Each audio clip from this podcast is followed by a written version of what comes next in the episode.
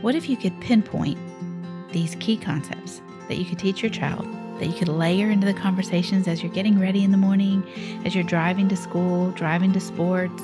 What kind of impact could that have on the life of your child long term?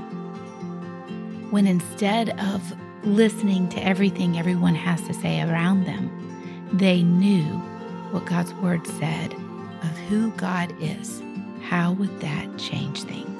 Welcome to our Snapshot series, where we are going to be taking these core ideas of who God is, different attributes of God, and we're going to be learning them in a way that we can speak them into the lives of our children, both now and every day moving forward for the rest of our lives. Our God is eternal. That's what we're going to be talking about today. And we're going to be talking about how that becomes important as something we want to teach our children about who God is, that He is eternal. Psalm 90, verses 1 through 4, give us some insight into this attribute of the Lord. It says, Lord, you have been our dwelling place in all generations. Before the mountains were brought forth, or ever you had formed the earth and the world, from everlasting to everlasting, you are God. You return man to dust and say, Return, O children of man. For a thousand years in your sight are but as yesterday when it is past, or as a watch in the night. Our God is eternal. And what that really means is that He always has been and He always will be that he has the he operates outside of the primary constraint we as people operate inside of, which is time. You see, God is not hampered by time, He is not limited by time, and He is not hurried by time. Instead, he operates outside of time. And that's crazy hard for our brains to catch hold of. But what that means, since he's not hampered by it, he's not limited by it, and he's not hurried by it, he has all the time he needs to fulfill whatever his plans are. And since we've been talking about that He is a personal God and a pursuing God, that He is a loving God and a good God, and we've looked at all these attributes, but who He is in the truth that He is eternal, it answers a big question for our children. And that, that question that our kids will ask, maybe not outwardly, but they wrestle with it inside and in their hearts and in their minds, is what if it's too late? What if it never comes to be? What if it never happens for me? These time related, I am worried that it's not going to work for me. But God's plans and His purposes are always going to be fulfilled. And the reason they're always going to be fulfilled, one of the reasons beyond that he's good, beyond that he's personal, beyond that all the other things, is that it is because he's eternal and he is not limited. And so oftentimes for us, we feel stress because time is limited for us. We only have so many years on this earth. We only have so many days to get a project done. We only have so much time to do this, so much time to do that. We see time passing us. We see our children growing up, and that puts pressure on us. We see how time is constantly constraining us. But this is not so with God.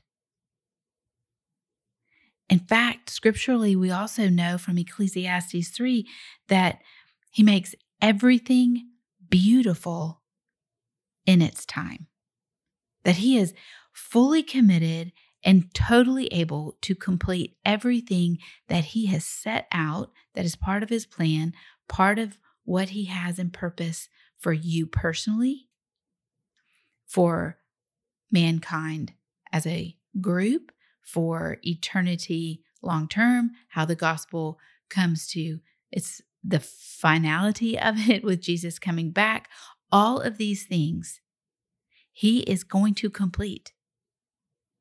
And in fact, Ecclesiastes 3 says beautifully in the right time. Beginning to unpack the truth that God is eternal is a big one. It's a hard one. Our little ones aren't going to get it. They're not they're not abstract thinkers. Time is as a construct and thinking about being outside of time can mess with our adult brains. But what I always want to place inside of this conversation with my children is that God isn't limited by anything, including time. He's never late, He's never early, He's right on time. He's never hurried along because he needs to get something done. He does what he needs to get done in exactly the time frame that is right and perfect and will be for our good and for God's glory. That's the beauty of having a God who is eternal. And for an eternity going forward, we will live with Him. We will enjoy relationship with Him for always. There will not be an end for us. And in that space, you see, the space we live in now is short, it's limited, it's hampered, it's hindered, and we are hurried in it.